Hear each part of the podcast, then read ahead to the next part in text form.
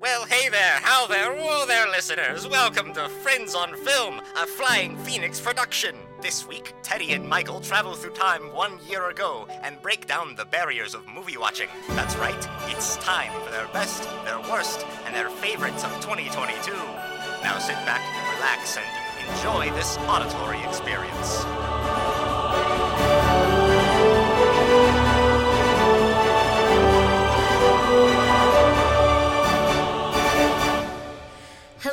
And welcome. This is Friends on Film, the podcast, a place where two friends sit down and discuss, mostly argue, but sometimes discuss all things film. I'm Teddy, and joining me today is the always inquisitive Michael. How you doing? I am being as inquisitive as always. Teddy, what are you up to?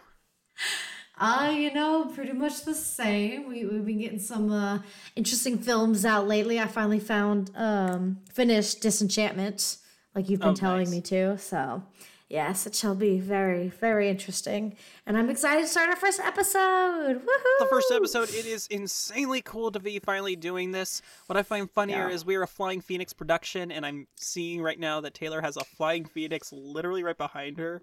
And Yes, I do, Teddy, yeah. Taylor, Teddy, we're going back and forth on this. Yes, yes, yes. It's a little bit. So yeah, Teddy Taylor. That's what I am trying to figure out a name currently. Um, so yeah, either or works perfectly fine. Perfectly fine. I might change it again. I don't know. I'm indecisive. You know me. uh, but yes, I do have a flying phoenix behind me. It's glorious. I wish all of you beautiful listeners could see it as well, but unfortunately cannot. It's fine. It's fine. Maybe one day. We'll see. We'll see Uh, how this podcast progresses. exactly. Bet. Well, Michael, I believe it's time for us to kind of start breaking down our lists of the year. Um, first, if you guys would please follow us on Instagram at Friends on Film for more fun stuff. Maybe we'll do some behind the scenes work. Just kind of let us know what you want to see, stuff like that.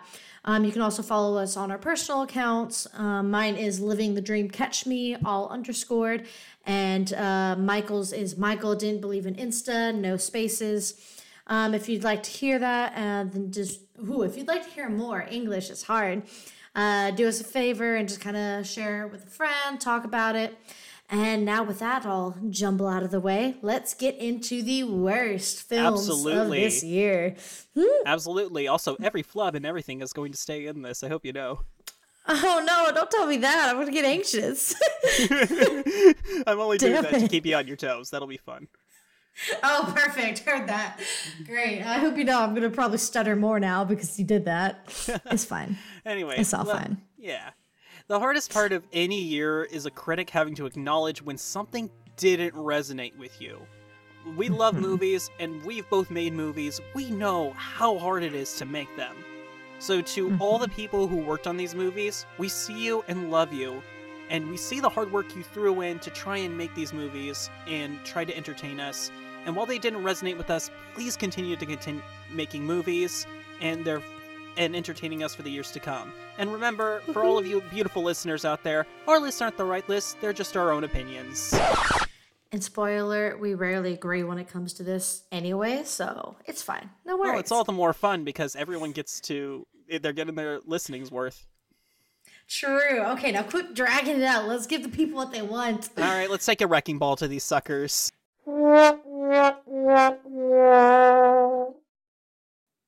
Okay, so my top worst movies, and I see on your list that one of my worst is your best. So I'm gonna go like balls to the wall and just hit you with it. I absolutely hated um, the new Avatar movie, Way of Water. And I will die on that hill with no problems. I despised it. Why was it three hours long? Oh my God. I literally, I'm not kidding. You can ask my friend that went to this movie with me. I went to the bathroom for 15 minutes. One, five, 15 minutes. And I came back and I was like, okay, what I missed? And he's like, um, not really much. What?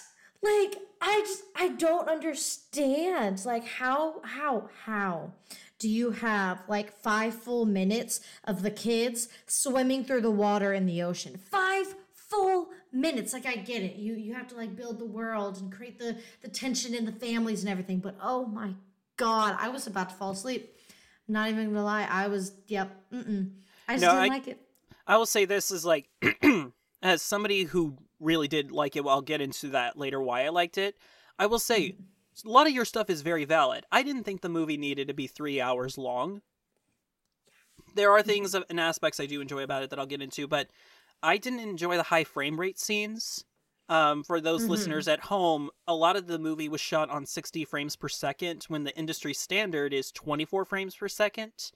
And higher frame rates are great for stuff like video games or for football games, which are shot at like 120 frames per second because Yeah. you need to see everything. The problem is our eyes see a lot of it uh, at see a lot of things at 24 frames per second.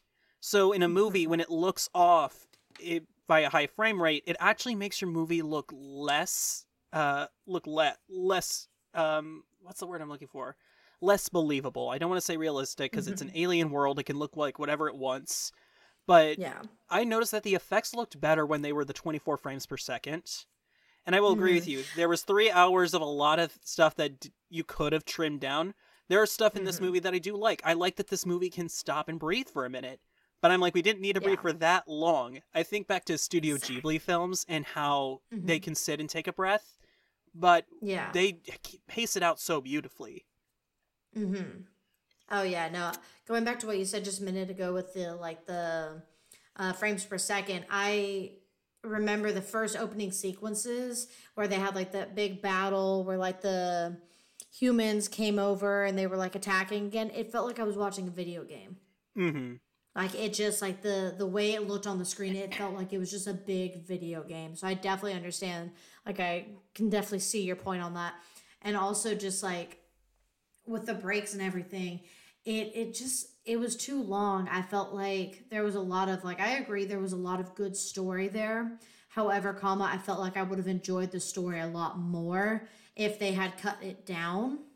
hmm And I just feel like my biggest beef with it was I don't think they would have left their home. Because the whole first movie, they were like, oh, yeah, we, we have to protect our home. We have to protect our home. We have to protect it. We have to protect our people. And then the first thing they do in the second movie when trouble comes is leave.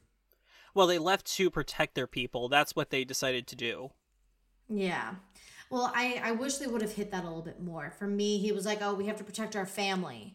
And then he left. But I guess his family is his whole tribe. So, eh, hmm I don't know. Jury's still out on that one, honestly. Well, coming in for Uh-uh. me at number five is Netflix's animated movie Scrooge.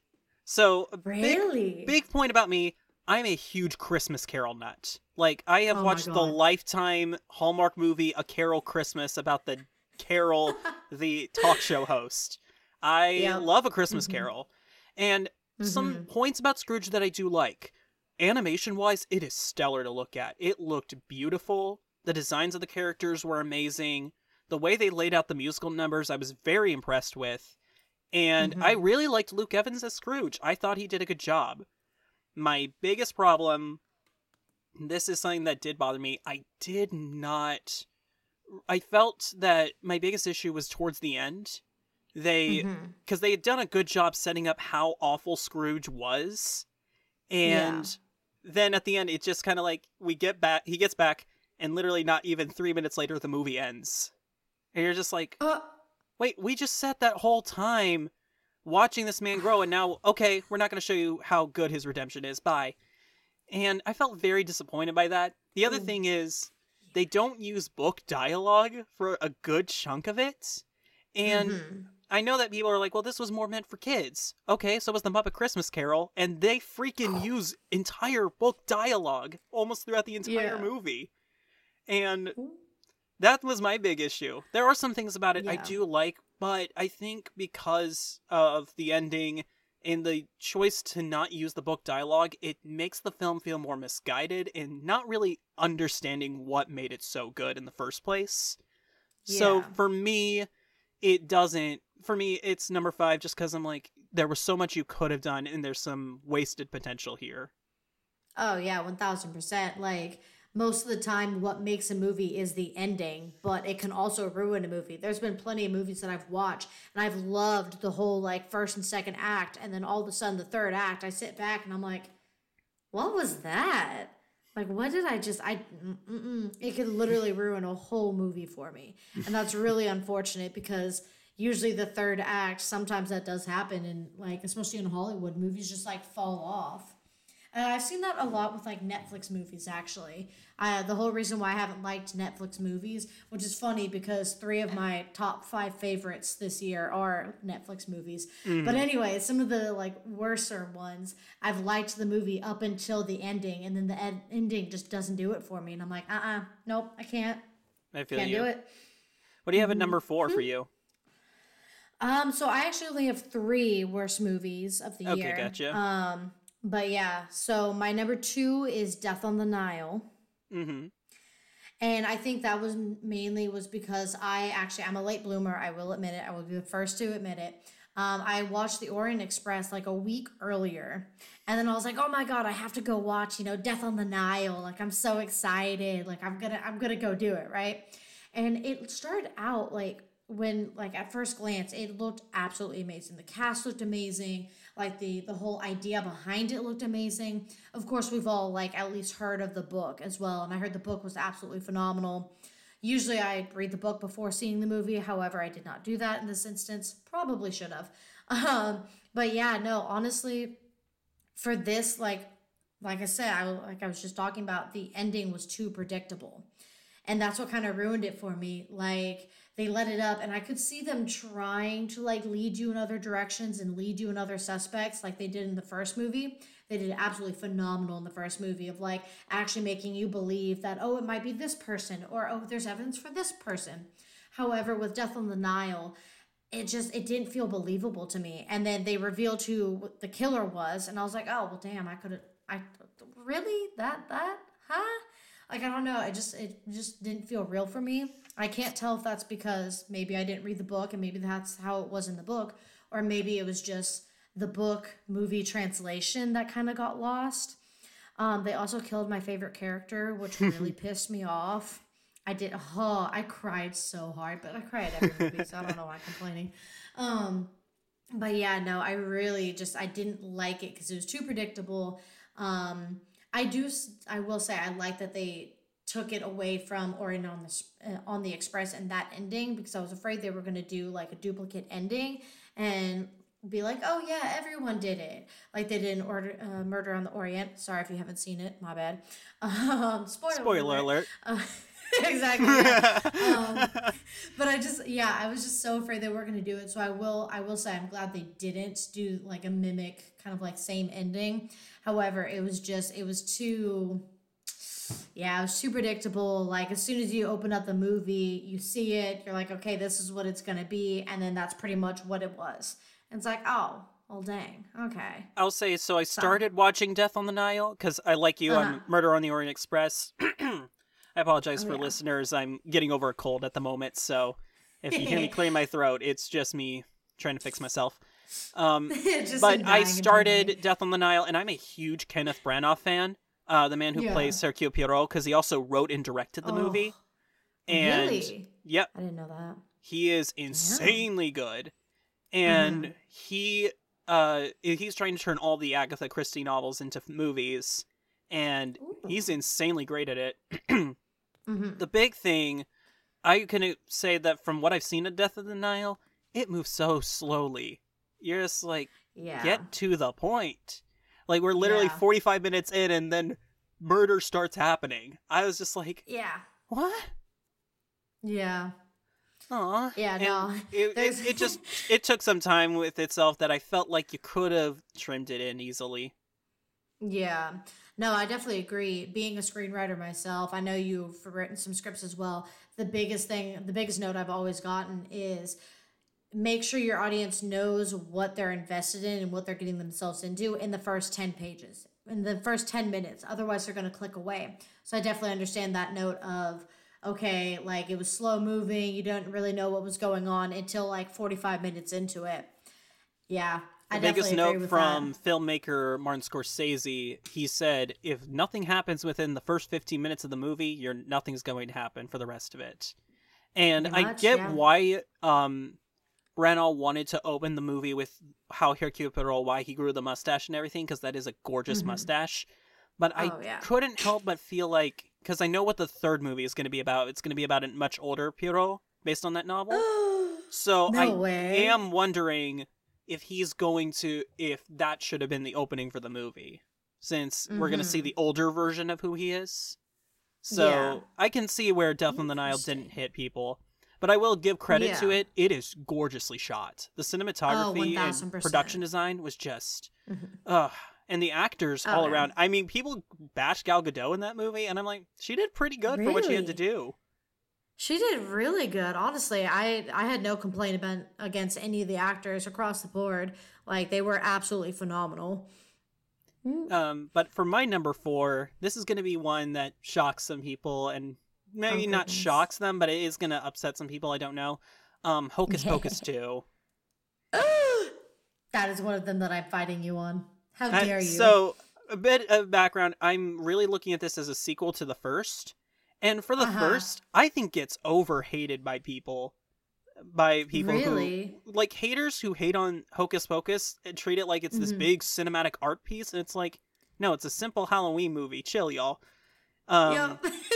I can see it not being somebody's cup of tea, but there's some things about Mhm. this movie that I really of the first movie I love. The score is so Mhm. drop dead gorgeous. It is Oh, the yeah. feeling of fall and Halloween in that movie just feels so perfect. It is Yep. honestly kind of gorgeously shot throughout the entire thing. And Uh-huh. so we come to the second one, and there are things about it I like. I love the opening Mhm. backstory because the child actress they get to play Bette Midler's character as the younger version. Oh my god, Oh, phenomenal. she nailed it. But then when Oh. we get into the main story, I was I'm not I don't have a problem with generic stories if they're told well. I don't mind a movie being Mhm. predictable. My big Yeah. issue is one, it didn't feel like a Halloween fall at all. It just kind of Yeah. felt like generic looking movie. And then the Mhm. three main girls, the three actresses themselves are very talented, I can tell. The script Mhm. does not care about them. They are so bland, one note characters.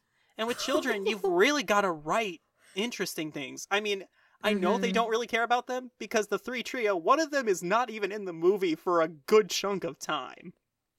And you're just sitting there like, fair. what? And then Yeah. I love the three ladies. I love them, and I love Doug Jones coming back as Billy. The big issue is they're trying to make them do the same things they did in the first movie, and they just don't Mhm. have the energy to do it anymore just because they're older. yeah. And I felt like they didn't write to accommodate for that. Yeah. And I- my biggest issue also, well, not my biggest issue, but one of the other issues I have, because they are repeating a lot of plot beats from the first movie without the Mhm. original cast or original characters there. You Yeah. also have this weird, let's, this is a weird nitpick for me, but it does kind of hit on how I think this could have done. They have Bette Midler, of course, amazingly sing One Way or Another, I'm Going to Find You, which is fun, it's Oh. cute. But my issue is, in the first movie, when she sings I Put a Spell on You, it's a mm-hmm. Halloween song.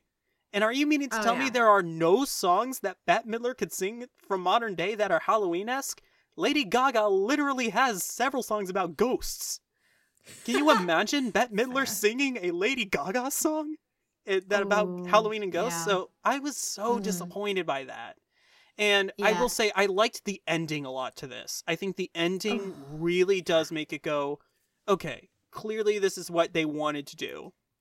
But I think the Mhm. execution leading up into the ending, it just felt very generic and it, I don't even feel like I feel like even if you're a fan of the first movie, it doesn't re- it Mhm. just repeats the plot beats of the first movie, but it doesn't do anything else to homage to the original. So for Yeah. me, it just came out as very disappointing and very it's fine for families, but I don't think I'll put this on every year for Halloween. Yeah, I, I definitely agree with you. Coming from someone who had to watch Hocus Pocus a second time in order to even get the nostalgia of it, because the first time I watched it, I actually hated it. I didn't like it. I didn't understand it. Um, but I watched it a second time and I actually was like, okay, you know, it makes sense. And now every Halloween, I do watch it for Halloween as like a Halloween movie. I do agree that the um the newer characters that they brought in, it was a very basic storyline. And I actually stopped watching it 30 minutes into the movie um, because the like modern day storyline just wasn't doing it for me. I was like, mm, I'm kind of already bored. Like, I wish they would have focused more on the witches coming back in. Um, what else? Um, I agree, it didn't feel like a Halloween movie. It definitely did not. Um, and what you said about the ending, it goes back to what I was saying earlier. An ending could make or break a movie. I think the ending is the only reason why I actually like Hocus Pocus 2. I think that's why. It's because I loved the ending. I loved the way they did it. It was kind of like, oh, well, are they going to come back? Are they not? That is a perfect example of how to leave a cliffhanger as to whether or not a character is dead or not. And Bette Midler in that final little scene she has just oh i am going to forever praise bette midler as an actress because she just she plays this so such it. a silly goofy character and yet yes. pulls on your heartstrings that my sister and i were watching and my uh, sister actually said i know she's evil but i feel bad for her Literally, I'm not kidding. I started crying. I was like, oh my God, that's all she wanted. Like, the fact that you could see that plot point. I love I love when I can see the actor like the the character getting their plot point or getting their plot point taken away or like having them like have that moment of realization where oh my god that's what i needed this whole time. It hasn't been about this it's about this. Oh my god. Like it just it warms my heart when i can see that. And i think like that's another reason why i liked those characters and I like I agree the actual like modern day characters were one sided, but I think the three dimensionality, I know I don't think that's a word, but I'm making it up now, um, was absolutely phenomenal of the original three witches that it kind of makes up for it. Mm-hmm. But also I feel like they were trying to add in too much stuff from the first movie so much so that it didn't make sense. Like their their fancy little three-way walk that they used to do they did it in the new movie, and I felt like it was just kind of a, oh, hey, look, we're doing this again. Not really a, this is just what we do. Mm-hmm. So I, I, can definitely agree with you on that. I definitely wouldn't put it on the worst list. However, I guess, I guess it's it's. I understand your points. Is what I'm trying to say. Absolutely. All right. So, what was your worst of the year? What was the thing that just made you okay. boil with rage? Top 10 worst of the year. I don't know if you ever saw it. I was actually forced into seeing this, but it was Paws of Fury. I it have not seen animated. This. Oh my god. Okay, so it's an animated kids movie about a dog who so the world is filled of cats, okay? And this one town, it's like a samurai movie. So like of course, there's like a bunch of bandits going in raiding towns, cats, cat bandits going in raiding towns. They're cat like burglars. samurai. Literally, yes, cat burglar.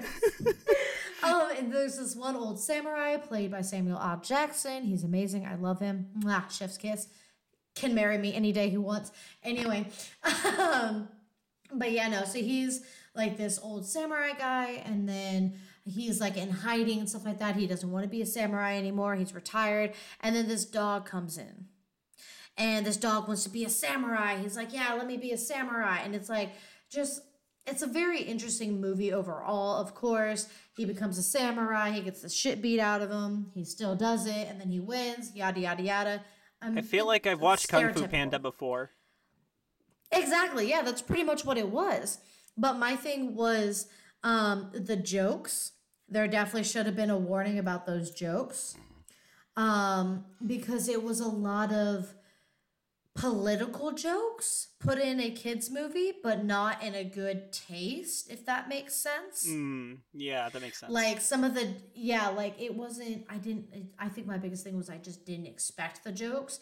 Like you I, you kind of stop and like did he really just say that like wait, wait I didn't hear him say that, right? Like it was just a lot of like, "Oh, hold on. I don't think you can make that joke." Um, I mean, I guess you can, but yeah, it was just a lot of like weird jokes that kind of took me out of the movie right off the bat and I was like, "Oh, um, that's interesting." And I don't really like movies that take me out of the movie. Like mm-hmm. if if I'm not fully invested, I'm I have ADD, okay? I'm my attention's everywhere. If you don't have me involved, invested, I'm gone. Like you've lost me. And I think that was my my biggest thing. Um, and then honestly, I felt like I know it was a kids movie, but Pixar does really good about kids movies being good for adults and invested in like keeping all ages like interested in the movie. However, I felt like this one was just very point by point story circles. Like I could literally see the story circle in front of me as it all happened for each character specifically. And it was just too on the nose for me. And I was like, mm, like I get it. It was a good movie. It was beautifully like shot in the animation. The casting was hilarious. Some of the jokes were good. It just, it just, too, it felt too on the nose for me. And I literally, I was like, eh, okay, that was a good movie, I guess, but eh, definitely don't think I'll ever watch it again. You know?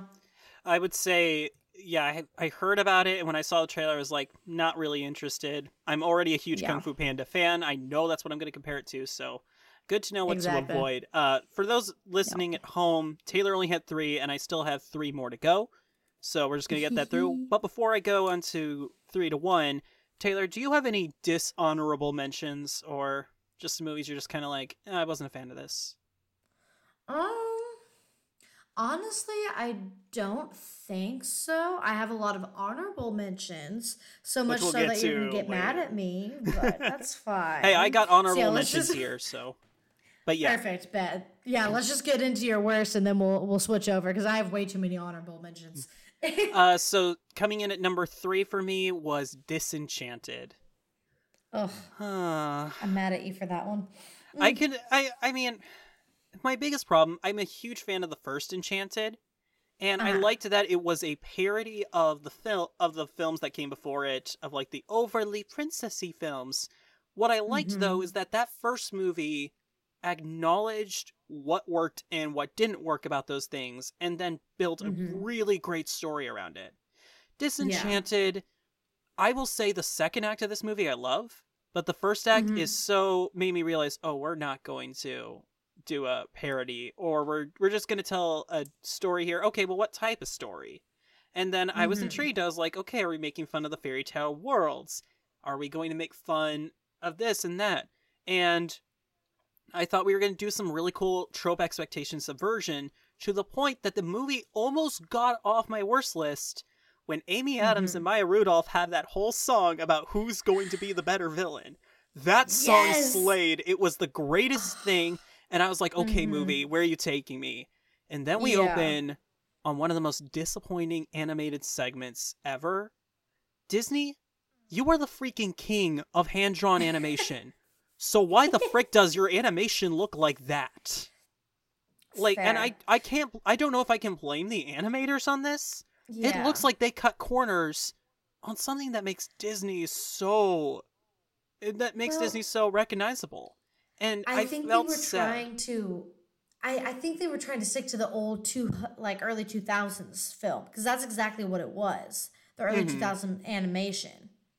But I'm saying that even in, even when I look back at the first Enchanted, that animation, even in the early 2000s, was fluid. It was gorgeous looking. They did it well. Fair. This has Yeah. choppy animation, slow moving stuff, and then we get Mhm. followed up by Idina is such a great singer. I can't believe she said yes to this song. Love Uh. Power. what the frick was that? Love Power? I was. I keep hearing it, and I thinking Captain Planet is going to come in. It did not Yeah. look good. It did not sound good. And that whole I third act it- is so. Mhm. Sh- it's so shoddily shot. It the cinematography suddenly doesn't get good. The editing gets Mm-hmm. really bad. The sound mixing, the design, even the actors Mhm. are well overdoing it. And when they've been playing it really strong this whole time. And so Yeah. that ending, I think it's not the. I think the ending, it's uh, in of itself. I get what they're trying to do, and I think the ending is Mhm. okay on paper, but in Yeah. execution, it was so bad, bland, and weak. Mhm. And Yeah. on a personal note, James Marsden, the Prince. Oh gosh. Oh my Ugh. gosh, I love James Marsden.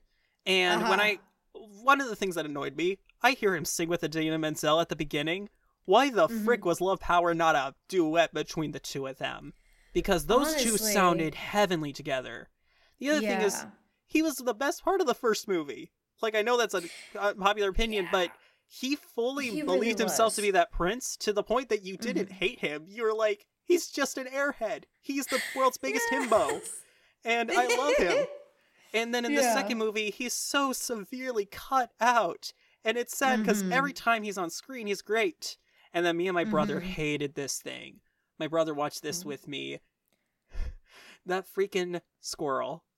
Like in the first movie, he was intentionally supposed to sound uh, sound as awful as possible because they knew they were going Yeah. to stop his voice, and that was the joke, which I was fine with. Yeah. 2nd Uh-huh. movie, he's the narrator. And it is Yeah. I never thought I would be asking for Olaf and Frozen more than I was at that moment. I was so so ugh. It was Yeah. not a, a disenchanted left me feel disen- was disenchanting to me. So Yeah. I mean, I, I definitely agree. I will disagree on the ending. I actually really liked the ending. mhm. I thought it was the first ending. I will say, I believe there are three endings to that movie, and that is what I did not like. The first ending was the ending that I really liked, where Giselle's about to disappear. She's like littering away, and then I think, uh, what's her name? Megan or Maggie? I don't know. The kid. Maya Rudolph. Yes, Maya Rudolph. She like grabs the wand and then she's like, I wish to go home. Oh And wait, that's her daughter, right? home. That's her daughter. Yeah, daughter. yeah. so not Maya Rudolph, Yes. sorry. Oh no, no, no. Yeah, no, the daughter. Um, but yeah, no, she wishes to go home and then everything's fine. And then we figure out, oh yeah, you know, like magic only works for people who like wield it. Otherwise everyone thinks it's a dream. And then Amy Adams goes into the shop, makes up with like the other moms. It's beautiful. I love it. And then all of a sudden they cut to another after shot where they're in the park. And it's a cute scene. Don't get me wrong, it's a cute scene. I just don't think it's needed. And then they cut again to the animated squirrel closing out the book. And I'm like, okay, now this is just, I, I want the movie to be over now. Like, what? yeah, we've what- replayed this. It was I- it's weird because I Mm-hmm. was complaining about how Scrooge didn't wrap things up well.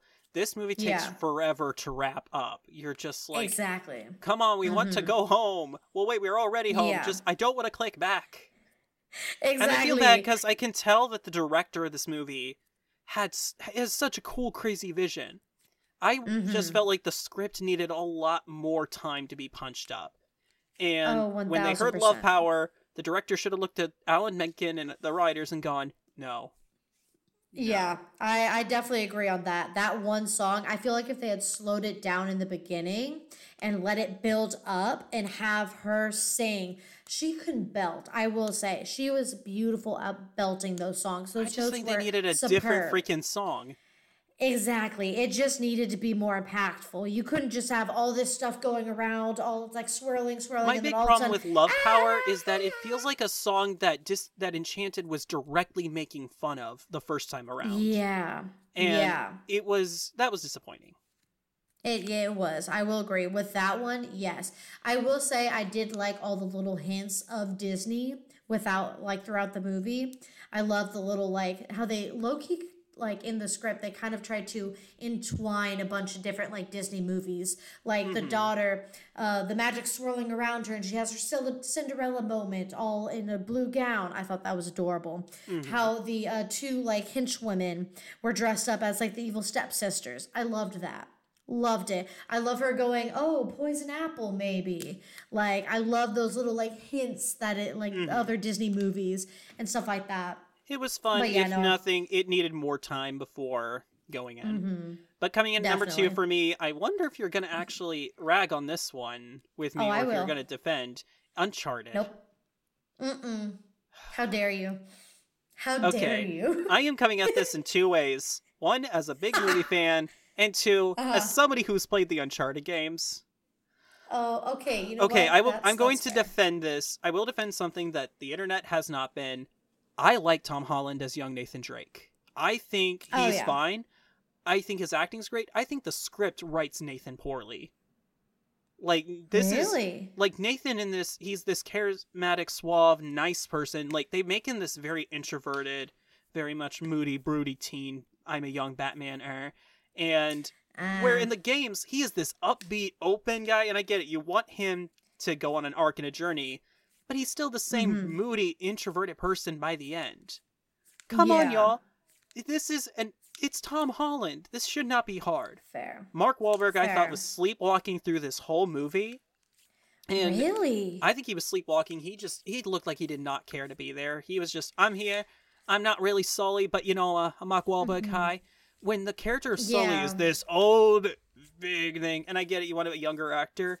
I still think you Mhm. could have an older actor playing that role. And I'm just saying, oh yeah. Bruce Campbell is right there.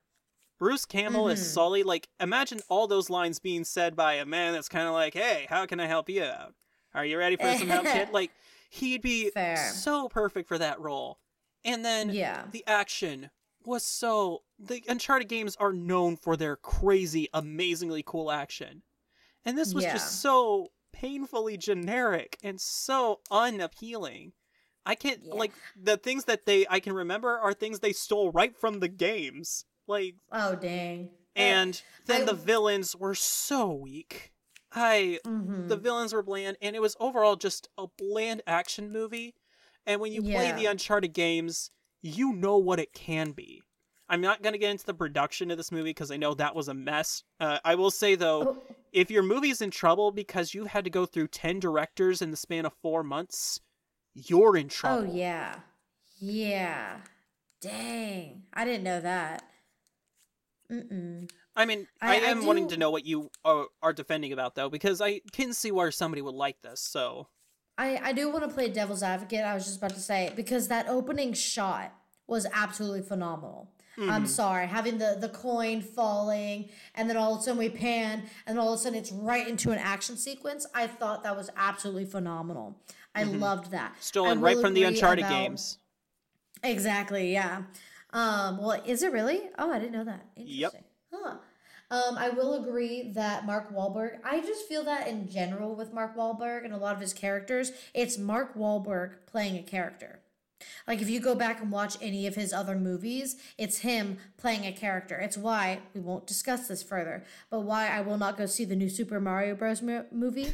I do not want to see Chris Pratt playing Mario. I want to see Mario like Jack Black does with Bowser. Anyway, I'm going off track. Um, but yeah, no. Hmm.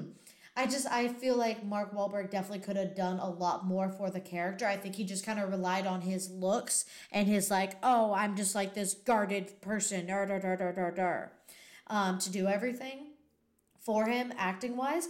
I loved Tom Holland seeing Tom Holland as another character though. I Mhm. love seeing seeing him in a different persona playing something else. I think he did a phenomenal job with what he was given. For me, Uncharted And just I- felt visionless. Like there wasn't a Yeah. vision. It was just we need to get this movie out. Mm, I can understand that. I can definitely understand that. Yeah, because it's definitely not one of the movies that I would want to go see again. It's like, oh yeah, that was a good movie. Next. Yeah. But coming in Mhm. for me at number one. okay. May the meme gods rain down upon me. Freaking Morbius. Yeah. The problem with Yeah, that Morbius pretty bad. this thing with Morbius, I actually know the character from the 90s Spider Man animated cartoon where he was Mhm. endlessly fascinating because you never Yeah. knew what side he was going to be on and how he would Mhm. help others who didn't know what side they wanted to be on and do what he had to do. But on top of Mhm. that, this is a freaking Jekyll and Hyde guy, a guy who is his whole life hasn't been able to use his legs, suddenly can can has his all these cool abilities, but the trade-off is he has to feast on blood. And this movie's a bloodless movie. Like Really? you have the ability to make a vampire horror comic book movie. And fair. the freaking two the both the anti-hero and the villain of this movie are vampires. How do you mess Ah. that up so badly? Fair. I just yeah. the sto- the cinematography looks so bland and dull doing what is my least favorite cinematography trick of just blue Mm. and gray shades just all stacked on top of one another. Oh no. it's no, so no, unappealing. The only thing that kind of helps one, Matt Smith doesn't know what movie he's in, so he just goes for broke, and it's flippin' Oh, hilarious.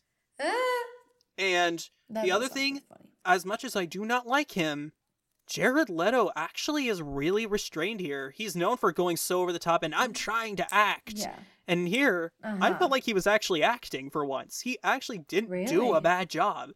And I feel good. like I can't I don't have anything to back this up, but it feels like Mhm. this was meant to be an R-rated movie and then they Mhm. didn't make it. So, they made it PG thirteen. Yeah. So incredibly disappointing. The post credit scene was so stupid, and I just Oh. I don't care. I don't care about Morbius. Though it made more billion dollars than we'll ever make, and it was Morbid time now all over. I don't care. It's the worst movie of the year. I yeah, I definitely will agree with you on that because it from what I heard, I never saw it. I, it flopped. Even the trailer, I'm going to say, even the trailer didn't look good. Like there was no clear direction as to where the movie was going to go hmm or anything like that. And so that's part of the reason why I didn't go and see it because there was no real like, oh yeah, I want to do this or oh, it's going to go here or oh, I really want to see this clip and see what they do with that. It was just kind of like, oh, okay, here it is. The only reason why I almost went was because I heard it was part of the Marvel universe. And then But not even even, really, and not really as part of the Sony Spider Verse, which I'm just like, yeah. stop it. It's not good. Uh, yeah, it's not good. It's not going to happen. Oh man, Teddy, I am feeling bogged down by the stinkers, especially that Morbius. I can smell that blood a mile away. well then, let's then take a moment to honor the movies that, you know, blew us away, the movies that made us think, the movies that pushed us to appreciate the medium of film a little bit more. And you know what keeps coming us oh, what keeps making us come back to the theaters? And I wish I could speak better. Anyway. You can redo that if you want to. ah nah, it's fine. All right. I liked it. All right. Well, then let's dive right in, and I'll have you start off with your number five. Bet. Okay, so let's see here. Um, which one do I want to? S- okay. Um, I'm gonna start off. Number five was "Marry Me," and I know you're gonna judge me. Don't even think about it. I love. I don't judge Me. people who love movies. I loved Marry Me. I thought it was absolutely amazing. It was beautiful. It reminded me of like early 2000 rom coms, and it just made my heart so warm. Yes, it was very unrealistic. I will agree. I do understand it is very unrealistic. But so was this other movie that came out on Netflix. I think it was like the Christmas song or something like that. It was still unrealistic, but I still loved it. I thought it was a beautiful movie. I love seeing Jennifer Lopez again. I love seeing Owen Wilson outside of a, oh, hey, I'm a comic relief character. I thought it was really good. You know, I actually, it made my heart warm and That's I loved awesome. it. So I that is haven't my seen pitch. Marry Me, but I will say I do like romantic comedies. I do like romantic Mm-hmm. movies. I will get judgmental about if I feel the relationship is toxic. I can say there's a believable relationship, and then there's Mm-hmm. the toxic, but it's a movie, so isn't it great? It's like, no. It's why I have a problem with Love Actually, because several of those relationships in that movie tick me off. Yeah. So Dang. that one. But I can see like Marry Me. I heard good things about it, and I mean Jen Lo. Mm-hmm. It's Jen Lo. How can you not Oh love Jen Lo? I know. I will guarantee their relationship is not toxic. That's why I love it so much is that he genuinely brings out the best in her and she makes him more brave as a person. And I just oh, it's just it's beautiful cuz you can really see why the characters should be together. And it just warmed my heart. It was just mwah, chef's kiss, beautiful. Also, if Well, you mine- want to see toxic character relationships, look at the uh, Kissing Booth. That trilogy, awful. The first movie was great. Second movie, trash. Uh, same thing with the After series. First movie was great, loved it. Second movie, literally, there was no reason why they should have gotten back together. But of course, they got back together because fuck toxic relationships, right? Fuck girls actually standing up for themselves and not accepting those toxic relationships anymore. Apparently. Mm. Anyway, sidetracked. You're good. Coming in at my number five is Black Panther: Wakanda Forever. oh man, talk. So a bit about me. I like the first Black Panther. I don't love it. I don't think it's a Best Picture nominee thing. I felt it's a very high mid-tier Marvel movie, in my opinion. Yeah. But Wakanda Forever is high S tier Marvel movie for me. oh, this 1000%. is- This is everything I want a Black Panther movie to be. It feels epic in scale. It really makes you feel for every character. The acting Mm. All around is just phenomenal. And Yeah. I can tell with the passing of Chadwick Boseman and their decisions they made with this movie, it Mm. felt so real. It felt so genuine and so believable. And the Mhm. action this time around, where the first movie had good action, this one was taking it up to an 11 and just Oh yeah. went went for broke. And I Mhm. loved every sequence in this movie. What I love about this also is Tenoch Huerta as Namor. And this is Mm-hmm. a character from the comics that people have been begging for for years. And here's the Mhm. thing: I've talked with like die-hard Namor fans who, who are like who've actually read the comics and have talked about him, Yeah. and they all say the same thing. This isn't the same Namor from the comics page for page, word for word, but it is the Mhm. same Namor in spirit. They changed a lot of what made him made him Namor in the comics, but he Mhm. still holds that same character and that same edge of who he is Yeah. based on just his per- performance alone. And coming out Yeah. with Michael B. Jordan as Killmonger, that's Oh a God. really hard mantle to take up. that was such a shocker, and I absolutely love that they did that. It, It oh was yeah. in- such a in, case you guys twist. haven't seen the movie, uh, spoiler alerts. There is a Yes. scene involving Michael B. Jordan's Killmonger. I'm not going to say what it is or who it is, but Oh, dang. beautiful. Also, Beautiful. Letitia Wright is so Oh magnificent in this movie. She delivers it so 1000%. powerfully. Lupita Mhm. Nyong'o is still my fu- one of my many future wives that I have a crush on. Yup. She is so Mhm. beautiful in this movie. Um, Mhm. Angela Bassett is going to get an Oscar nomination for this movie. She, better. Ugh. She dropped the mic and said, "Okay, all you are good." It's kind of it kind of reminded me of what Willem Dafoe did in Spider-Man: No Way Home, where they're Oh, all like, "Okay, y'all are great. Y'all are really great. Let me show you what a real pro can do." Literally. Mm, he did Mhm. ever she nailed it the action was great i love the story Mm-hmm. and i like and i especially love the ending fight to this Mhm. that ending Oh fight God, uh, yeah. between who becomes black panther and namor Mhm. the other thing i love that they did this is on the more personal note i love what they did with mbaku because in the first movie mbaku played by winston duke was my favorite Mhm. character Yeah. so this time around, they gave him not just more to do and make him still that fun character, but he had so Yeah. much le- da- layers and depth to him Mhm. that I was just Oh, like, yeah. more, please, more. And I was shocked to figure out that people didn't like this movie. I could see where some people are like, it's such an emotional roller coaster. I don't know if I can handle it. But people Fair. walking out saying it's actually bad because it's emotional, and I'm like, Oh. no, no, no, no, no.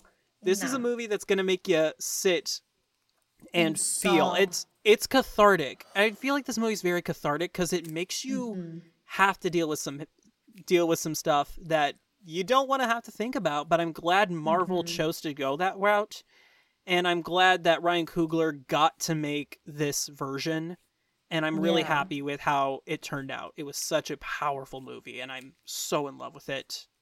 Oh, 1000%. I also love um, my boss that I uh, interned with. He is from Mexico. He was born and raised, lived there most of his life.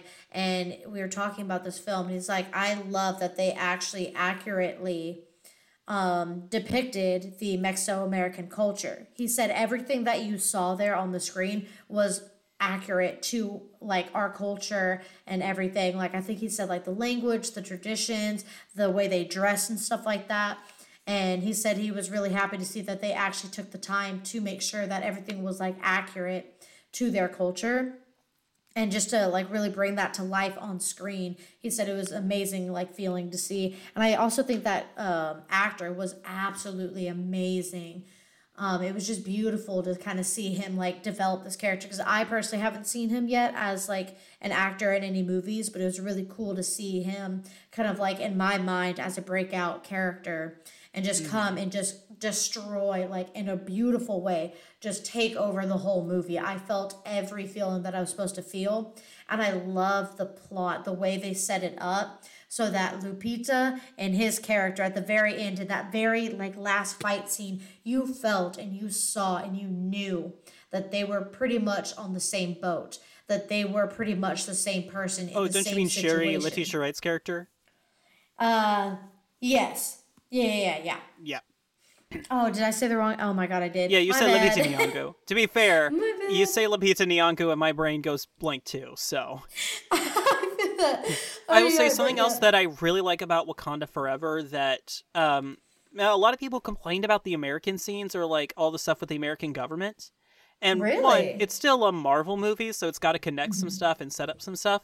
Two, Yeah. I like that in all those conversations with the American government and people, there was no like right answer. They're like, "Look, we got to do this because otherwise we could get attacked." And they're like, "Yeah, we Yeah. but if we do, we're going to inflict this." And I really like the and I do like those conversations from every side and every angle Yeah. because it makes that final fight all the more if this goes one way or the other whole world's about to go into crap so exactly, yeah. that easily hit that all right but what do you have at number four for you Um, well, actually, number four was going to be my Wakanda Forever. Um, because I also put it on my list. I thought it was it was tough, it was beautiful. Um, those are just like my little notes. I don't understand why people said that it felt slow. I mean, I guess a little bit in the beginning, but I'm sorry. After watching Avatar, I don't want to hear nothing. I don't want to hear anything about it, okay? Because it was not that slow. And let me just tell you the fact that in that opening sequence, that Marvel sequence, they put all the pictures to be Chadwick Boseman. Oh my God, I was already crying. I thought I was prepared. I thought I was ready. And then that happened, and I was like, nope, uh uh-uh. uh. I'm already crying. It's done. I'm literally tearing up just thinking about it right now. Oh my God, it was just, oh, it was beautiful. I loved it. Um, but anyway, number four is actually a um it's the more of like an indie film. Okay. Um, I don't think a lot of people I know I told you to watch it, and I know I'm gonna mess up saying this, and I apologize in advance. But it's called The Banshees of In, in Ban- banshees of Inishir- inishirin Yes, Inisherin. Yes. Oh my god. I've never seen a more accurately depicted Irish film in my entire life. Like, don't get me wrong, The Boondock Saints was a phenomenal film. It was great. I loved it. This film just it it was just beautiful all around. The actors were hilarious, the plot line was hilarious, and it's such a simple movie. And that's what I love about it even more. It's literally a movie about these two friends, and the older friend decides that he doesn't want to be friends with the younger friend anymore. And the younger friend, the whole movie, is trying to figure out why the older friend doesn't want to be friends with him anymore. And it's Colin Farrell and Brendan Gleeson, and it is just absolutely hilarious. The whole movie, it's kind of like a comedy thing, and then it kind of spirals into something more and it gets really really dark. And then the part that makes it irish the part that just oh my god it's hilarious. They've done everything literal like burn each other's houses down killed their animals and then at the very end within five minutes they tie it up and end it. The guys meet on the beach they look at each other they say some lines and they're like eh shake hands and it's over they do all of that and then it's just Exactly. That's the most Irish thing I've ever seen. Like I can spit in your face. I almost cussed. I'm not allowed. I can spit in your face, and then we'll literally turn around the next day and be like, "Hey, you want a beer? Yeah. Okay, bet. Let's go." Like it's just it's it's an Irish thing. I don't even know how to describe it. Like we get so angry, and of course the Guinness is in there. The pubs are in there. Oh my god, it's a beautiful freaking movie. And the, just the way they shot the whole thing it's gorgeous. And like it has i've never had a film where i'm watching the most mundane thing ever. This guy is riding into town. He has like a horse drawn like it's not a carriage it's like a like a wooden like bungalow thing. And I've never felt so much loss and hurt and resentment just from staring at a guy on a screen, right, like pulling a horse carriage. Like you see it all over his face, the pure silence of the moment with just a little bit of like music in the background. You felt every emotion, and it just, oh my God, there's a reason it won film festivals. I, that's all I'm saying. It was absolutely phenomenal, and I'm gonna make you watch that movie. I'm telling you, it's gonna happen. I mean, I have I've been hearing so much about it. I know it's going to get a mm-hmm. bunch of Oscar nominations. It has So, to. and I know mm-hmm. for Oscar Watch, I'm gonna see it. I do own my own personal Oscar Watch every year, so I definitely will have to check it out. Mhm. Coming in for me at number four was Glass Onion, a Knives Out story. Oh my Uh-huh. gosh! So I'm a huge fan of the first Knives Out. Yeah. This second one, just it's just as good as the first one in my opinion. Really? It is Okay. so the ensemble acting is great. Daniel Craig, of course, as Mr. Benoit Blanc himself. I am forever yes. going to love it. The mystery, I love that they make you think it's going to be so complicated. Again, like a glass onion, you think it's complicated. In reality, it's Yeah. just uh, it's just a dumb little thing that you're like, oh, that's what's inside. And I think every actor in this is great. I think the standout for me was Edward Norton, just as this character, what they set him up to be and what he ended up being. Oh my god. So good. Eh. But the other thing I love, cinematography. Steve Yedlin is one of my favorite current cinematographers working today. Uh, His works on Star Wars. He's worked with uh, Rian Johnson on a lot, on all his movies, and his work on The Last Jedi, The First Knives Out, Looper. Uh, It's so good, and knowing that he's the Yeah. cinematographer for Ant Man and the Wasp: Quantumania, sign me up. This dude is one of my favorite cinematographers working right now, and I'm Mhm. so excited that he's going. Steve Yedlin, huge fan of his. Production Yeah. design is great. The costuming is great. The acting is great. The script is just so airtight, fun, Ooh, and it is the also the personal note. It is the last um, it is the last uh screen appearance of Miss Angela Lansbury and Mr. Stephen Sondheim, and they couldn't go out in a sweeter way by playing Among Us with uh Benoit. That's just oh the God, greatest way for it to go out funny. And knowing that uh, knowing that they're both murder mystery people themselves is so great Mhm. and i loved it it was such a great movie Yeah, I'll definitely have to watch it. I was supposed to watch it, but um yeah, no, I heard kind of mixed reviews about it, honestly. Like some people said, "Oh yeah, it was really good," and other people were like, "Eh, you know, it didn't live up to the hype, this that and the other thing. It was kind of just like lacked some things." And I was like, "Really?" my whole thing with hype and everything is that Mhm. i will have expectations of a movie but Oh, then yeah. before i go into a theater or i sit, press play i will put my little expectations in a box and i just sit back and i go okay movie what are you going to do Yeah. hmm I definitely think more people need to do that. That would help a lot, honestly.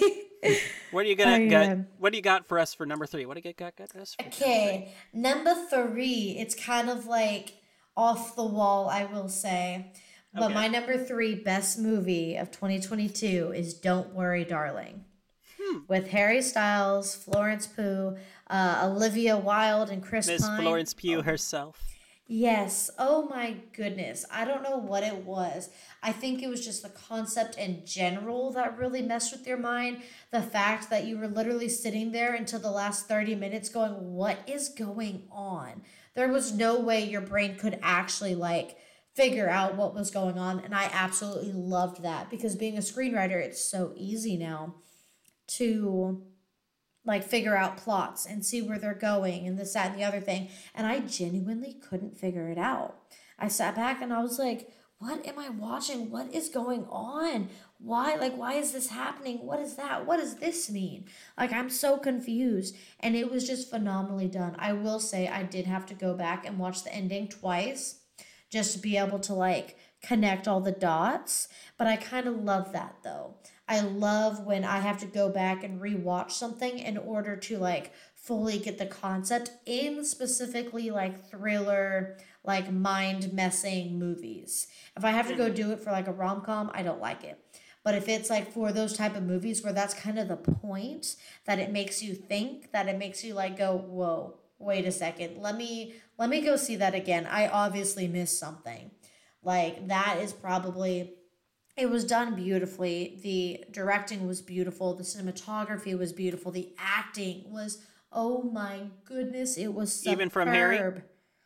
Even from Harry, I will say. And I was kind of nervous because there was this one scene, spoiler alert, where he's in his car and it's like the breaking point. It's like the lead up right before the climax. And she's getting dragged out of the car, and he's like, he's there, and he has to live with his decision to turn in his wife. And he's sitting there, and you just see him start to hyperventilate, and then he just loses his shit and starts screaming and slamming on the steering wheel. It was so believable because it's very easy for that specific scene to not look believable, but he went all in, and I was, oh my god. I was like, because I, just- heard a lot. I haven't seen the movie yet. I've heard a lot of gotta. bad things about the movie, but I Uh-huh. will. I have been planning to check it out, and based on your recommendation, I'll be like, okay, open mind movie time because it is Mhm. actually I know for a lot of people it ended up on their top ten worst of the year list. Like I remember a lot of people are disappointed by it, and I've seen clips of it, and I can see where some people are coming from. But I am gonna check it out, give it my excuse, and give it my, and it gives me an excuse to look at Florence Pugh again because she is my Oh. biggest crush on Hollywood. But my number three, we were talking about this this complaint earlier, but my number three best of the year, Avatar: The Way of Water. Now I can see where people don't like it. No. What I love as a start of a sequel, really Mhm. great. The children in this movie, it's so easy to make them not believable, but they are Mhm. all so believable as kids. I totally see Oh, what yeah. they're doing. Sigourney Weaver as Kiri. Mhm. The fact that this woman is in her 50s, 60s, and is believably playing a child is so impressive. Sam Worthington and Zoe Saldana, Mhm. and now I know that they're actually parents in real lives. Yeah. So to see Jake and Neytiri actually having to deal with parenthood and what they go through, so Yeah. great. I think the villain this time around is so much more fascinating. The fact that he's not an exact copy of who he was, he's just somebody with the same memories and has Yeah. that same emotional vulnerability to it. But now Mhm. he is learning to live within this environment, and the way that he Mm-hmm. plays with that and the depths they give him is so powerful. And Oh, while I do think they go on a little too long, I love the scenes of them exploring the world, of figuring out who they are and what this world is. Mhm. I Yeah. like that there are plot points that are started that you know we're gonna have to wait to see how they all come together in the next movie. Fair. I think Yeah. every action sequence in this movie was amazing. Like Mhm. that final fight when the eclipse hits is just Yeah. literally Yeah. steak grabbing, bone chilling excitement. The Mhm. The fights with all the animal creatures, the depth, all the animals that die in this movie made me so sad.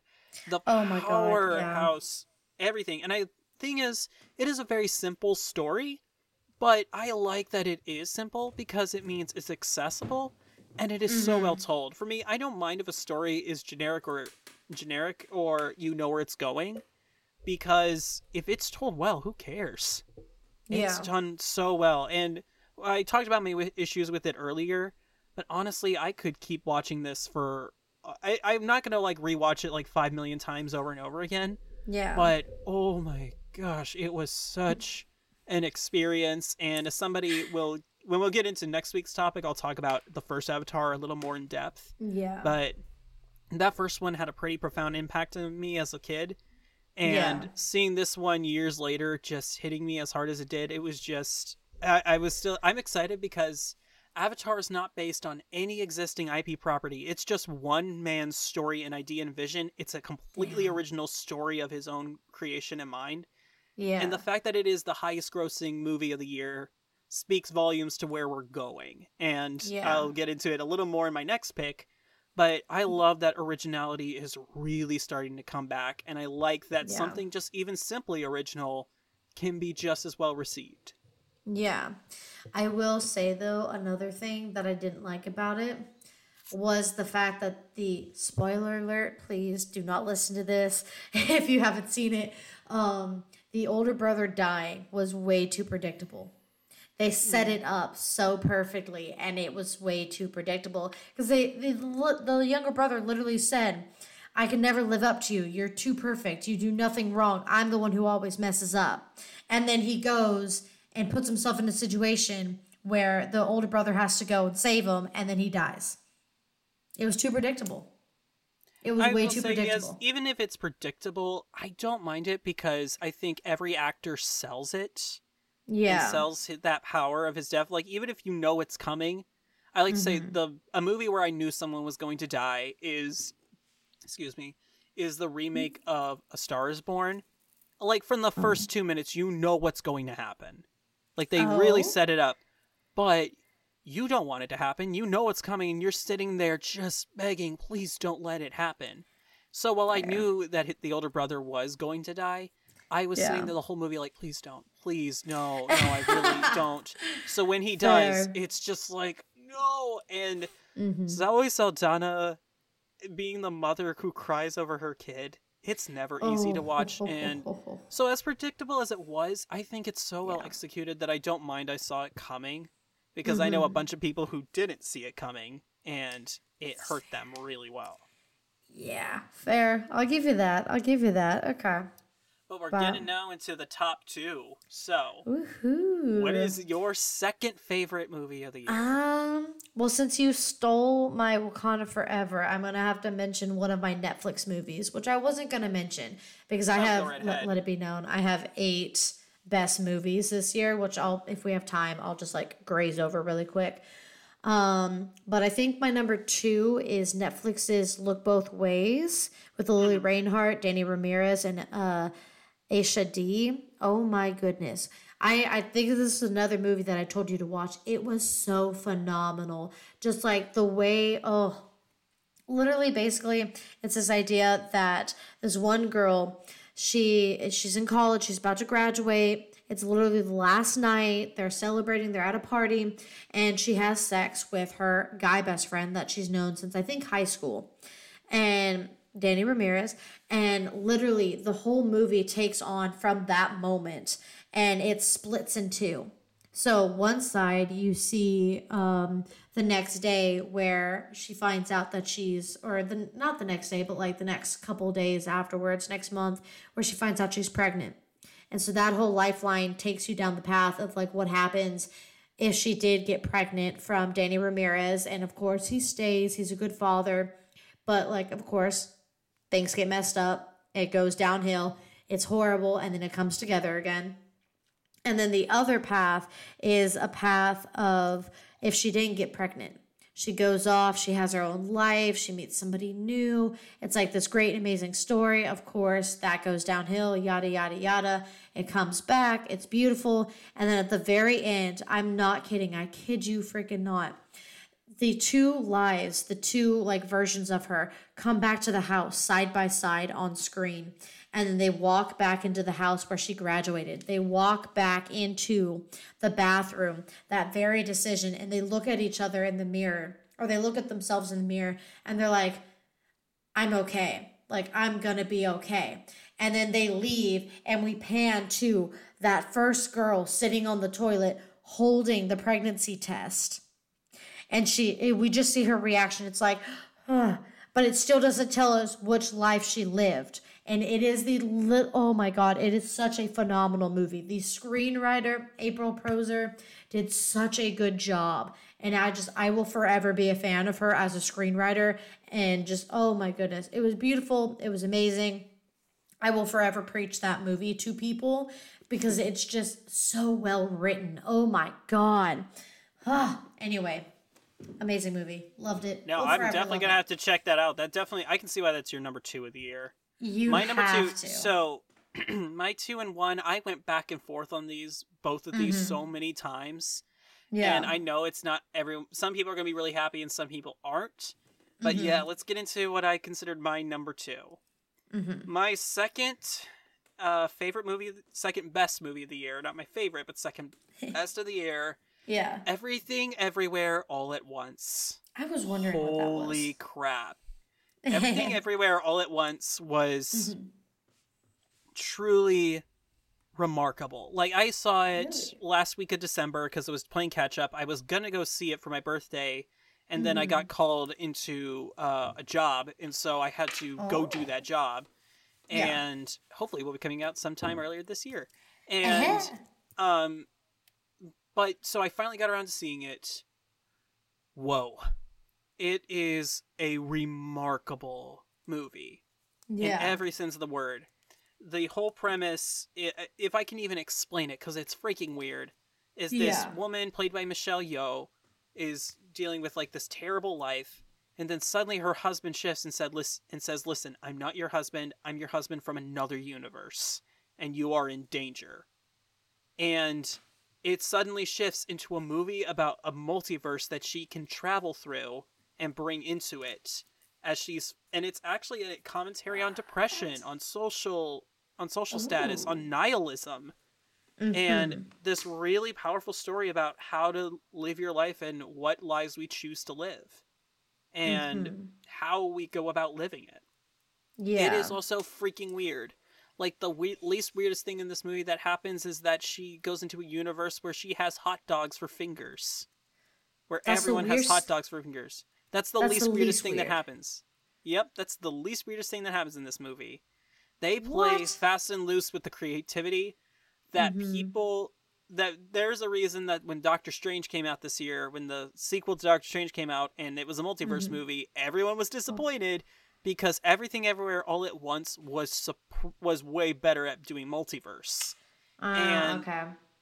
The action is phenomenal. The acting is phenomenal because the actors are all playing like 20 different versions of themselves from other Damn. universes. Michelle Uh-huh. Yeoh is, I think, in her late 50s, early 60s, I want to say. That's what I Mm-hmm. think. And she does kung fu in this movie and nails Dang. it. She Okay. looks incredible. She sounds incredible. She does such a great job as an actor. And oh Uh-huh. my god, I love her in this movie. She is so good. Everyone is phenomenal. I would shock me if they didn't get a best screenplay at the Oscars for this. Yeah. They could bring that home and they could even potentially pull out a best director for the two Ooh. directions and the movies from the Daniels are fantastic. So, highly recommended if you haven't seen it. It Mhm. is weird, it's crazy, but it's also incredibly emotional.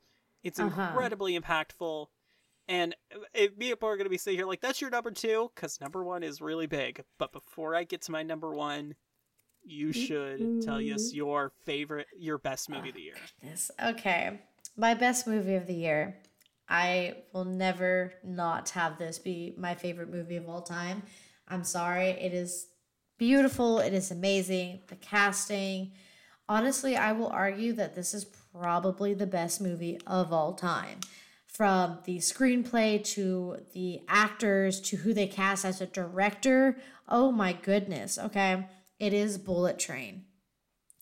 I absolutely love Bullet Train. It will be a movie I watch at least twice a year for the rest of my life, and it's probably going up there with my all time favorite movie, The Sandlot. Yes, that is my favorite movie. I will not back down on it. It's just, oh my God, the way they connect the people with Brad Pitt to Aaron Taylor Johnson to freaking Bad Bunny and Logan Lerman and Joey King. It just it was so beautiful how they interconnected all their different stories. I do wish Zazie Beetz and Logan Lerman had a little bit more time as well as Bad Bunny. They didn't. However, I understand because you only have so much time.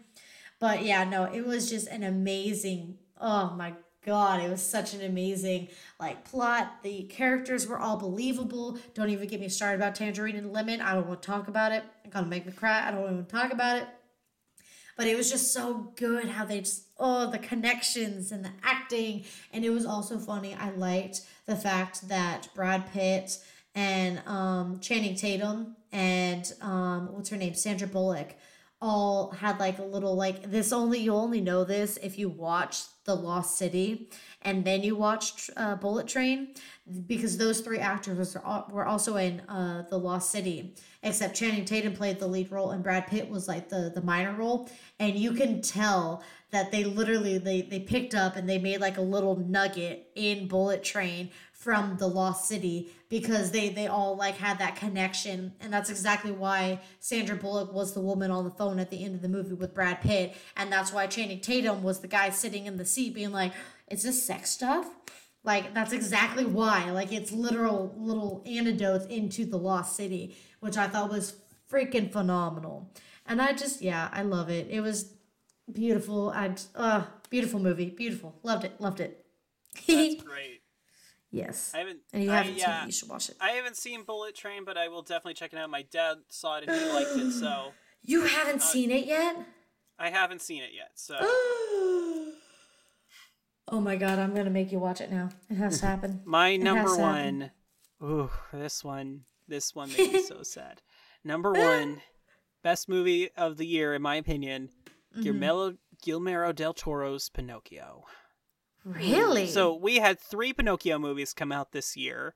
uh-huh. Um, one with Pauly Shore, you know, Uh-huh. Father, when can I go out on my own? Which is Oh. the funniest thing ever. We had the awful Disney live action remake from Robert Zemeckis that is Fair. disappointing. And then Oh.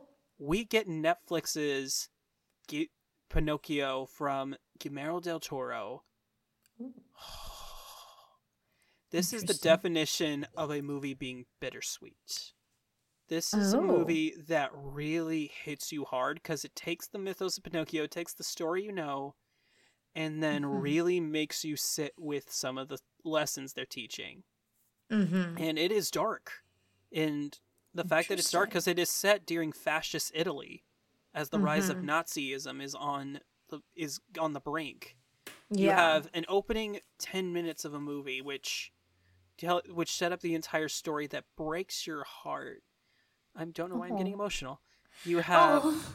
this amazing story this is the best version of geppetto we've ever gotten that's really really great you have Mhm. pinocchio himself who starts off as this little brat and then you grow to really really really love him and what he gives up and does at the end is so powerful Oh. and the animation is stellar because it's stop motion animation and it took Mhm. three years to make this movie oh and damn. it looks fantastic it is done so well the actors in this movie are incredible you Mhm. have ron perlman of course as a fascist general and who's also a dad who treats his son horribly oh. you have David Harbour, an underrated actor as Geppetto, just Uh-huh. absolutely breaking your heart. You're angry at him, but you know why he is the way he is.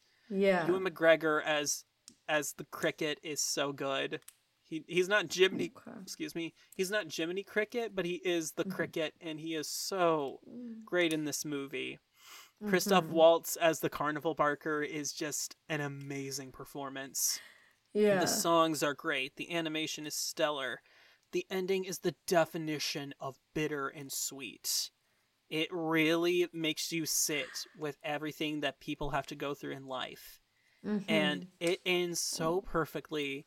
The story was Yeah. great. And I went back and forth because Everything Everywhere All at Once was impressive because it was a movie made for Mhm. $20 million that ended up grossing 150 million worldwide as Damn, pretty A24's highest grossing. And it's impressive. It is a directing masterclass for live action films.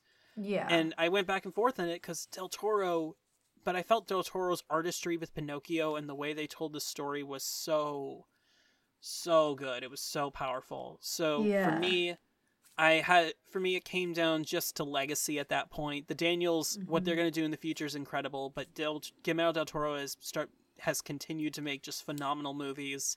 Has hit it out of the park almost every time. So for Uh-huh. me, with that legacy vote in place, Guillermo del Toro's Pinocchio takes home, in my opinion, what was the best movie of the year. Interesting. Okay. I'll definitely have to check it out then, honestly. And finally, those movies that maybe aren't the greatest of the year, but they're still number one in our hearts.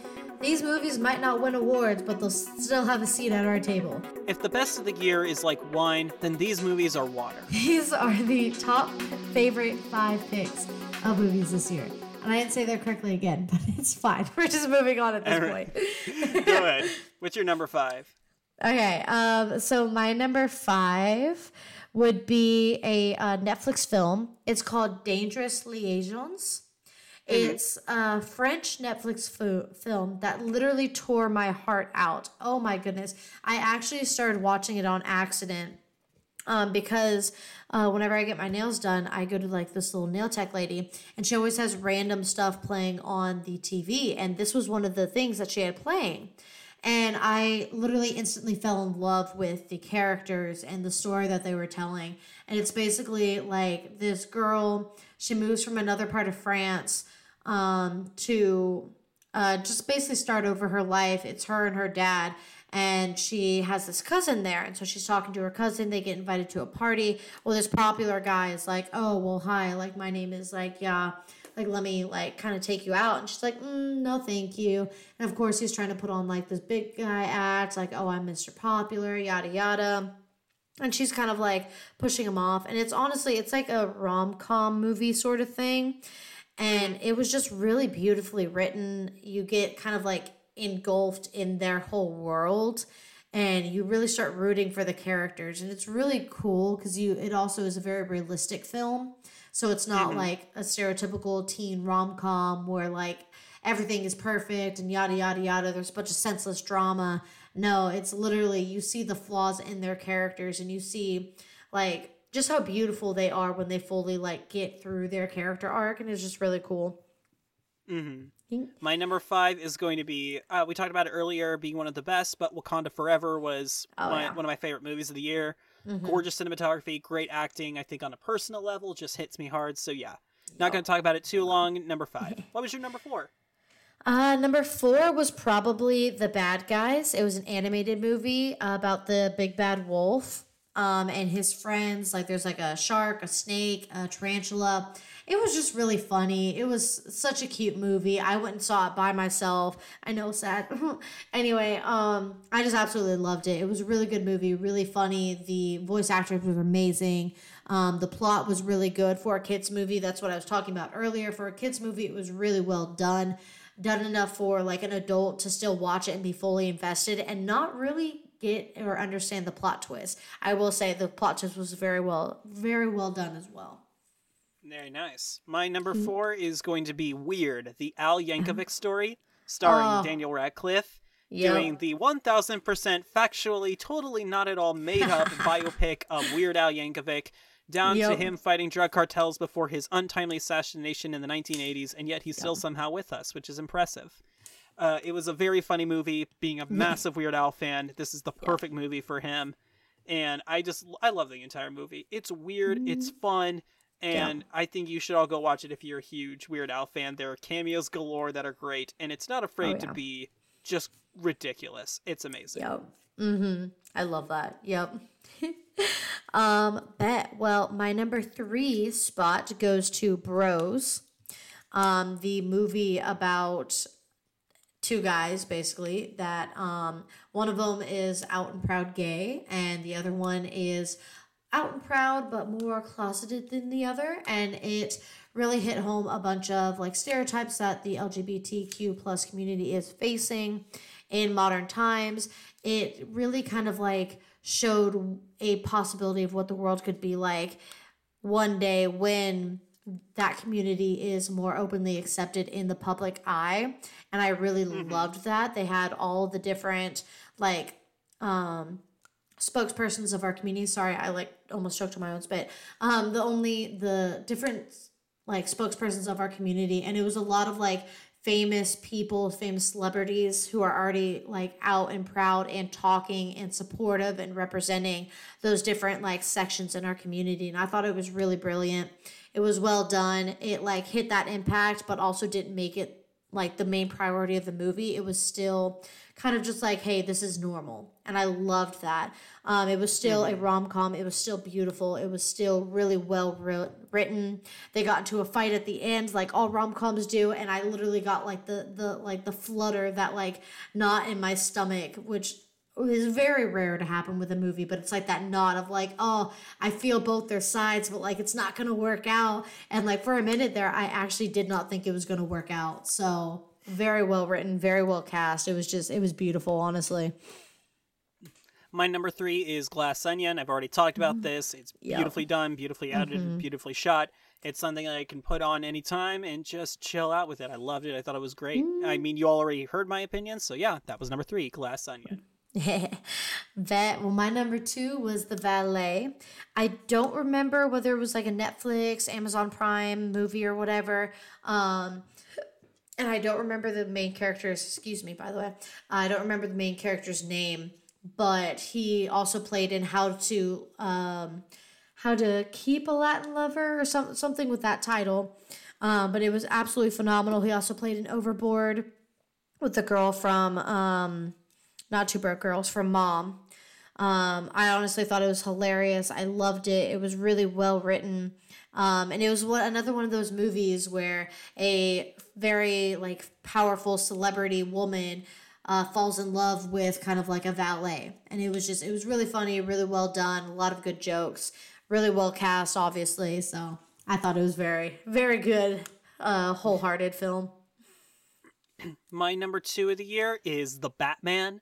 I Oh. love Matt Reeves. Robert Pattinson as Batman is incredible. The cinematography was incredible. Michael Giacchino's score of this movie is just epically powerful Mhm. and just all around it's a great movie those who said the last 30 minutes weren't actually worth anything y'all need to be quiet the riddler willingly got caught what did you think was going to happen and it was a really fascinatingly great film all the acting all around is great i'm excited for the penguin show i'm excited Ooh. for everything they're about to do it's a Mhm. very cool series so yeah in my mind batman hits easily number two Bet. I love that. Yeah. Um, bet. Well, then my number one all time favorite movie of this year, which is really surprising, low key. Uh, it's another Netflix film, and it's called Enola Holmes 2. I absolutely loved it. It had um, Hannah Dodd, uh, Henry Cavill, Millie Bobby Brown in it, Louis Partridge. Um, it was just across the board. I keep saying this, but it was an amazing cast. It basically is Sherlock Holmes, and it was the sequel to Enola Holmes, the first one, which I absolutely loved as well. And the second one was just as good as the first one. It kept it kept you guessing just as much. It was just as funny. You could still see like there's very like three dimensional characters and everything. It was just all around an amazing movie, honestly.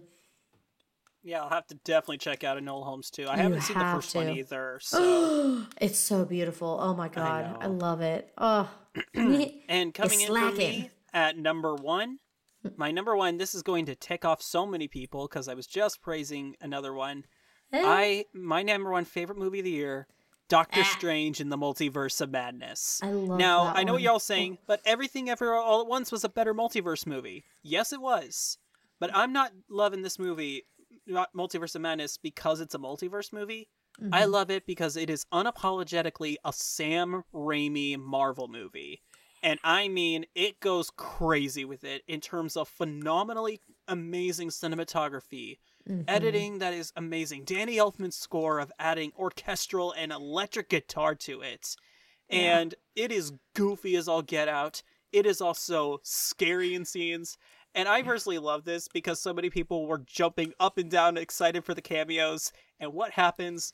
Well, they got their minds exploded, li- quite literally. And, or even stringified. It was just, you're, I remember seeing this in theaters. And when Oh certain God. things happened, when Mm-hmm. a certain character uh, gets his head blown off, the whole audience went, What the? It was insanely amazing. Yeah. And this is a movie, I have no joke, since it's been on Disney Plus. I've watched it like six times. I'll just put it on in the background when I'm working. Ah. It's unapologetically goofy, gory Mhm. fun. And I am I acknowledge it is not the best of the year. It's not winning any Oscars. It's not going to do any of that. But in every sense of the word, this is a fun, entertaining movie and in the terms of the style and the way they told this story, I hope this is what the MCU continues to do. I want these more experimental, much more Mhm. experimental cinematography and editing. I want much more experiments coming from the MCU. I Mm-hmm. love to see something new and different. I felt Multiverse of Madness was just that sweet spot for me. For every Mhm. flaw it has, I think the good far outweighs the bad. So for me, Multiverse Mm-hmm. of Madness was my favorite movie of the year. Yay. Beautiful. And with- beautiful. Eh, And I And guess what would, what do you think? I was about to say, yeah, I was about to say, yeah, that looks like a wrap on our picks for this year. And well, guess what, every dear listener listening to us? We want to hear from you.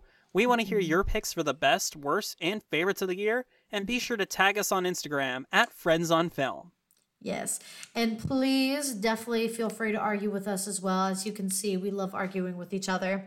Uh, that's going to be all from both of us. We'll be back on the 25th. Hopefully, um, you can hopefully come back and listen to us bicker once again. Hopefully, there will be more bickering this time. I was a little disappointed, but you know what? It's fine.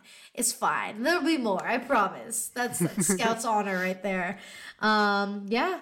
This uh, this could get pretty ugly, I will say, but you know we'll, we'll keep it PG. I promise. And next week, we're going to be talking about the movies that impacted us the most in our personal film journey. And until then, we're friends, we love film, and we hope you'll talk with your friends about films as well. And that's a wrap. Woohoo! Friends on Film is produced by TM Lein, Michael Andrew Dinan, and Flying Phoenix Productions. Written by TM Lein and Michael Andrew Dinan. Music is by Jared Walker, and logo is by Corbin Kleiner.